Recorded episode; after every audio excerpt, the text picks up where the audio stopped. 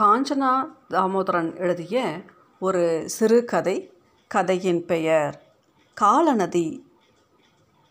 இவள் தன்னை உணர்ந்து அதன் மூலம் என்னை உணரும் ஒரு காலம் வரும். அதுவரை இவள் தன்னை பற்றி புரிந்து கொள்ளப்படாதவளாயும் என்னிலிருந்து வேறுபட்டவளாயும் காண்பித்து கொள்வது தொடரும்.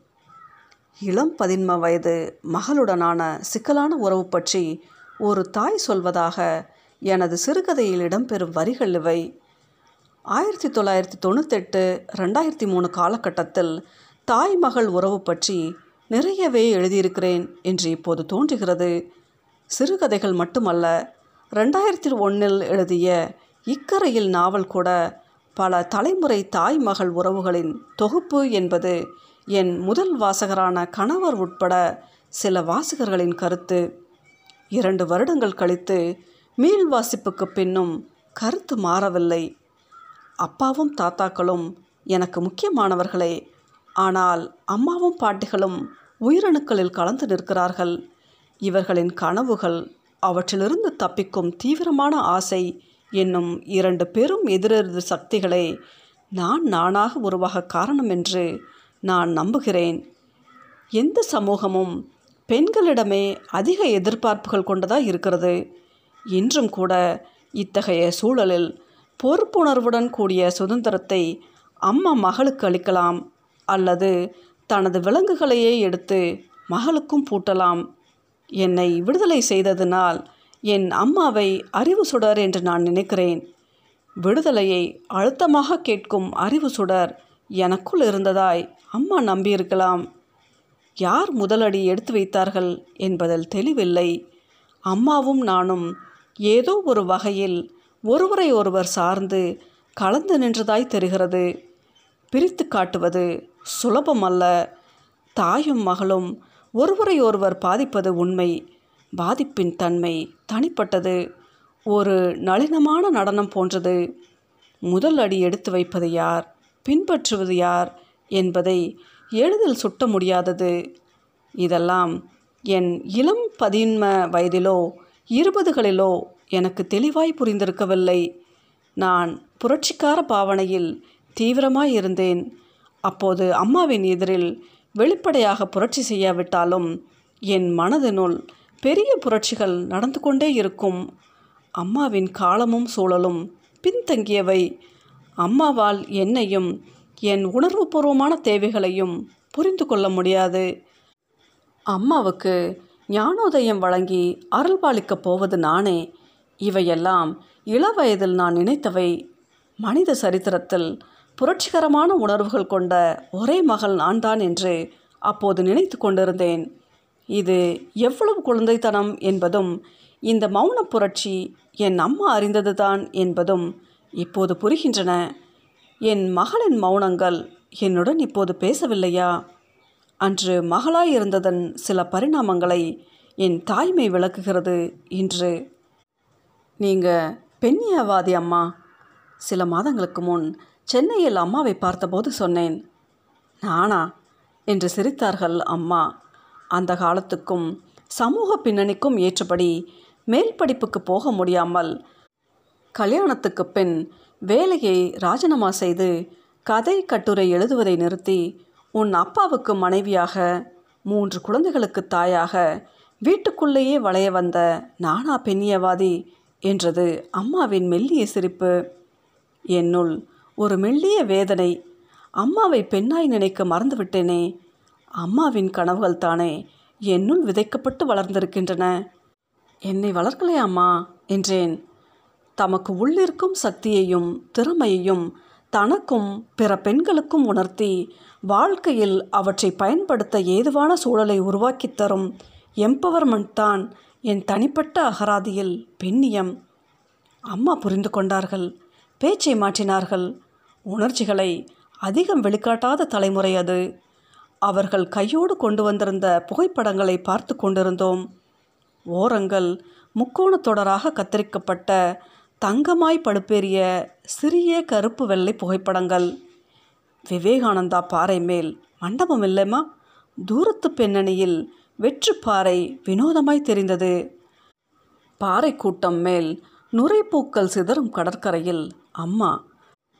காற்றில் பறக்கும் புடவையையும் மண்ணில் பறக்க முனையும் தம்பியையும் இறுக பிடித்தபடி நிற்கும் அம்மா. ரிப்பன் வைத்து கட்டிய இரட்டை சடையும் குட்டை பாவாடையுமாக பக்கத்திலேயே நான் தங்கை இன்னும் பிறந்திருக்கவில்லை. பழங்காலத்தில் பெரிய அடுக்கு கேமராவின் பின் அப்பா அம்மாவின் முகத்தில் வழக்கமான புன்னகை.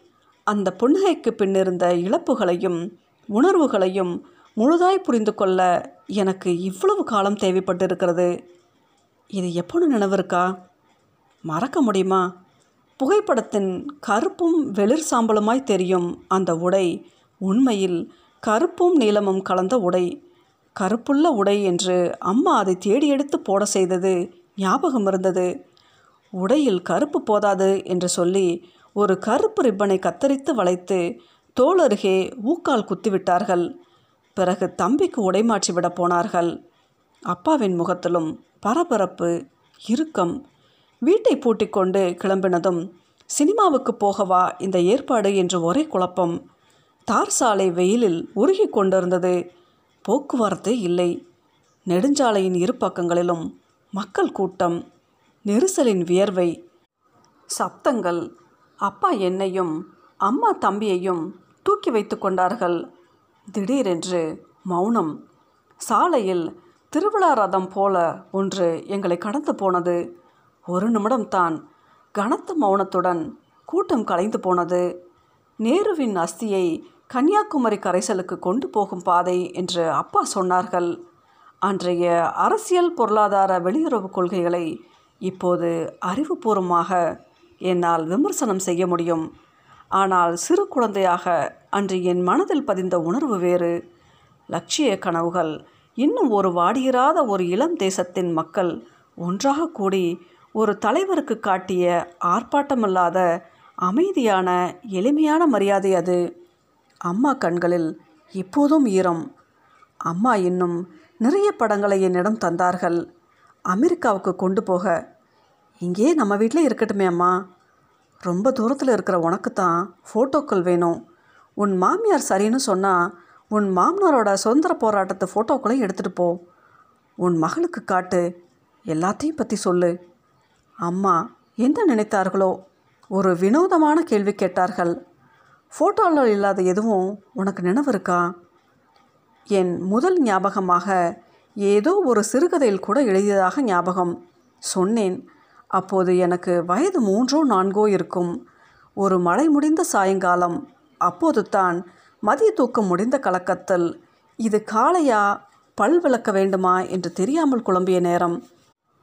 பச்சைக்கண் பதித்த ஃபிலிப்ஸ் ரேடியோவுடன் சேர்ந்து பாடிக்கொண்டே எனக்கு தண்ணீர் காஃபி கொண்டு வந்த அம்மா தென்னங்கீற்று ஊஞ்சலிலே தென்றலில் நீந்திடும் சோலையிலே ஜானகி போலவே கள்ளக்குரலில் பாடிய அம்மாவும் மப்பும் மந்தாரமாய் இருந்த வானமும் மறைவெறித்த வாசமும் உள்ளே தெரித்திருந்த மழையில் பாதத்தை சில்லிட்ட சிமெண்ட் தரையும் சன்னல் கம்பிகளின் நடுவே சிறகை சிலிர்த்து கொண்டிருந்த ஈரக்குருவியும் இவையெல்லாம் இன்றும் கூட இந்த பாட்டை கேட்கும்போது தெரிவதை சொன்னேன்.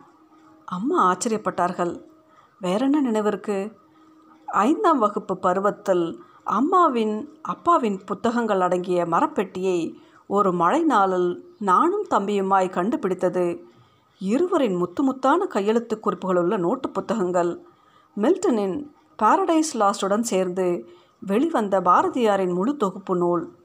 ஓரங்களில் கரையான் அரித்து மண்ணிற அட்டையில் கரை படிந்த ஆனால் இன்னும் படிக்கக்கூடிய பாரதி புத்தகத்தை கண்ட மகிழ்ச்சி புரியாதோ என்கிற பயம். எப்படியோ புத்தகத்தை வாசித்து முடித்தது அவரது முடிக்கப்படாத கதை எப்படி முடிந்திருக்கும் என்று நினைத்து குழம்பியது. இன்று வரை மனதில் ஆழமாய் பதிந்திருக்கும் வழக்கமாக ஹிந்து பெண்களிடம் காணப்படும் பொய் நாணம் அவரிடம் இல்லை என்ற சந்திரிகையின் கதை வரி. என் கதை போதுமா? உங்கள் கதைகளை சொல்லுங்கள் அம்மா இரண்டாம் உலகப் போர் காலத்தில் வான்வழி தாக்குதலை எதிர்பார்த்திருந்த மதராஸ் பற்றி சொன்னார்கள். சுதந்திரம் கிடைத்த நள்ளிரவில் சீனி தட்டுப்பாட்டினால் எல்லோருக்கும் அச்சு வெள்ளம் கொடுத்தது பற்றி சொன்னார்கள். கருப்பு பண ஒழிப்புக்காக ஆயிரம் ரூபாய் நோட்டுகள் செல்லாத நோட்டுகளாக அறிவிக்கப்பட்டது பற்றி சொன்னார்கள். அம்மாவின் கிராமத்து கதைகளில் சிரிப்பும் உயிர்ப்பும் தழும்பின. அந்த கதைகளில் உள்ள பலரும் இப்போது இல்லை. வாழ்க்கை தொடரத்தான் செய்கிறது. அடுத்து எப்போ எங்கள் வீட்டுக்கு வருவீங்கம்மா? அவரும் உங்களுக்கு வர சொன்னாரே. அதான் உங்கள் ரெண்டு பேர்கிட்டையும் முந்தையே சொல்லிட்டேனே. இத்தனை வருஷம் வந்தாச்சு இனி வர முடியாதுன்னு. வரட்டு பிடிவாதம்மா. சொந்த மண்ணில் சொந்த வீட்டில் சாகணும்னு நினைக்கிறது வரட்டு பிடிவாதம்மா. இதற்கு என்னிடம் பதில் இல்லை. விமான நிலையத்தில் விடை பெறும்போது வழக்கமான மௌனம். புலம்பெயர்தலுக்கு சில விலைகள் உண்டு. இப்போது புரிகிறது. மீண்டும் தாய்மகள் உறவு பற்றி நினைத்து பார்க்கிறேன். அந்நியர் கனவுகளை சுமந்திருக்கும் நம் மூலம் அவர்களும் வருங்காலத்திற்கு முன் கருகுகிறார்கள். இந்த நினைப்பின் மையத்தில் ஏதோ ஆறுதல் தெரிகிறது.